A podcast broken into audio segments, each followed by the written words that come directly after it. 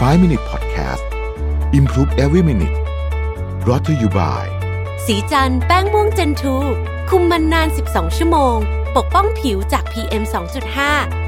อัปเกรดเพื่อผู้หญิงทุกลุคสวัสดีครับไฟว์ มินิท นะครับคุณอยู่กับประวิทย์ หาญอุตสาหะเรายังอยู่กับ Future Mindset นะครับแต่ใกล้ๆจะจบเล่มแล้วนะครับตอนนี้ก็โอ้เป็นหนังสือที่อ่านแล้วเพลินจริงๆนะฮะวันนี้มาชวนคุยกันเรื่องนึงที่ผมว่าน่าสนใจในองค์กรยุคใหม่มากคือเรื่องของกฎระเบียบฮะกฎระเบียบเนี่ยมันมี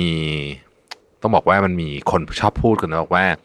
กฎเนี่ยหลายอย่างออกมาเพื่อลงโทษคนเพียง สองสามคนแต่ว่ามันไปกระทบกับชีวิตของคนเป็นร้อยคนนะฮะ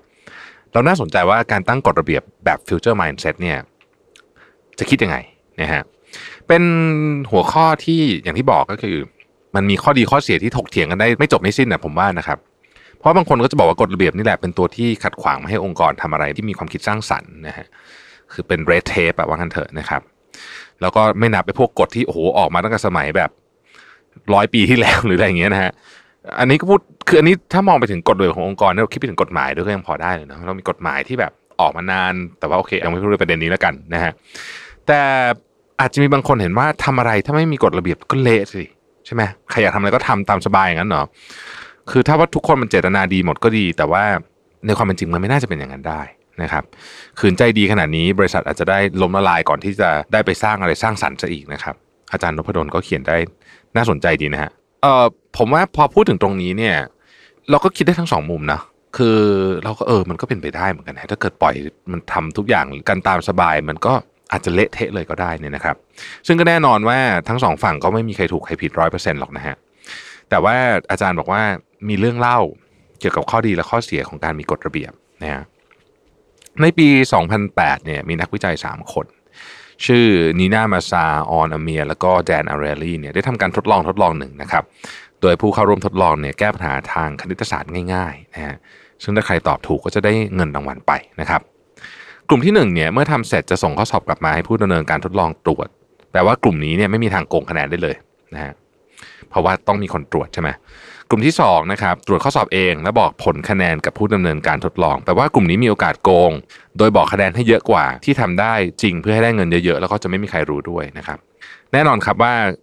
กลุ่มที่สองเนี่ยมักจะบอกคะแนนสูงเกินจริงแต่สิ่งที่มันน่าสนใจอยู่ตรงนี้ครับถ้าให้คนในกลุ่มที่สองเซ็นเอกสารรับรองว่าพวกเขาจะไม่โกงคะแนนซึ่งเอกสารนี้ก็ไม่ได้มีข้อผูกมัดอะไรนะนะฮะสิ่งที่พบก็คือว่าการโกงจะหายไปทันทีทั้งๆ ท, ที่จริงๆแล้วเขาก็ทำได้โดยไม่มีใครรู้อีกเช่นกันนั่นแหละนะครับอาจจะสรุปได้ว่า Code of Conduct หรือว่ากฎระเบียบที่ให้พนักงานรับรู้และเซ็นรับทราบนั้นนะส่งผลลัพธ์จริงๆก็ว่าได้นะฮะถ้าเช่นนั้นเราควรมีพวก Code of Conduct หรือว่ากฎระเบียบพวกนี้เยอะๆใช่ไหมนะฮะคำตอบก็คือว่าอะไรที่มีมากเกินไปก็ไม่ดีเหมือนกันนะครับเพราะถ้ามีมากเกินไปสิ่งที่เกิดขึ้นคือความเครียดนะฮะและอย่างที่หลายคนรู้ก็คือว่าเวลากฎมันเยอะเกินไปเนี่ยบางทีมันคิดความคิดสร้างสรรค์มันไม่มาเราก็ต้องหาสมดุลให้เจอผมแถมอีกนิดนึงละกันส่วนตัวผมคิดว่าการออกกฎอะไรก็ตามเนี่ยนะครับไม่ใช่ว่ามีไม่ได้เลยนะคือคือมีได้นะครับกฎระเบียบแต่ว่าควรจะบอกว่ามีไปทำไมเพื่ออะไรอธิบายให้คนที่ต้องอยู่ภายใต้กฎนั้นนะเขาเข้าใจว่ากฎที่มันถูกออกมาเพื่อเรื่องอะไรนะฮะถ้าเกิดว่าอธิบายได้เข้าใจได้ผมเชื่อว่ากฎเนี้ยมันจะเป็นกฎที่หนึ่งหลีกเลี่ยงที่จะฝ่าฝืนนะครับเอ่อแล้วก็สองมันจะถูกบังคับใช้แบบที่ไม่ไปขัดขวางเรื่อง productivity ไม่ไปขัดขวางเรื่อง creativity ด้วยนะฮะแล้วมันก็จะไม่เป็นกฎประเภทที่ผมพูดในตอนแรกว่า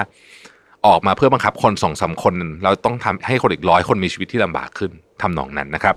ดังนั้น Future Mindset ก็คือว่ากฎระเบียบช่วยขับเคลื่อนองค์กรได้แต่ต้องไม่มากจนเกินไปขอบคุณและพบกันใหม่พรุ่งนี้สวัสดีครับไฟว์ มินิท Podcast Improve Every Minute Presented by สีจันแป้งม่วงเจนทู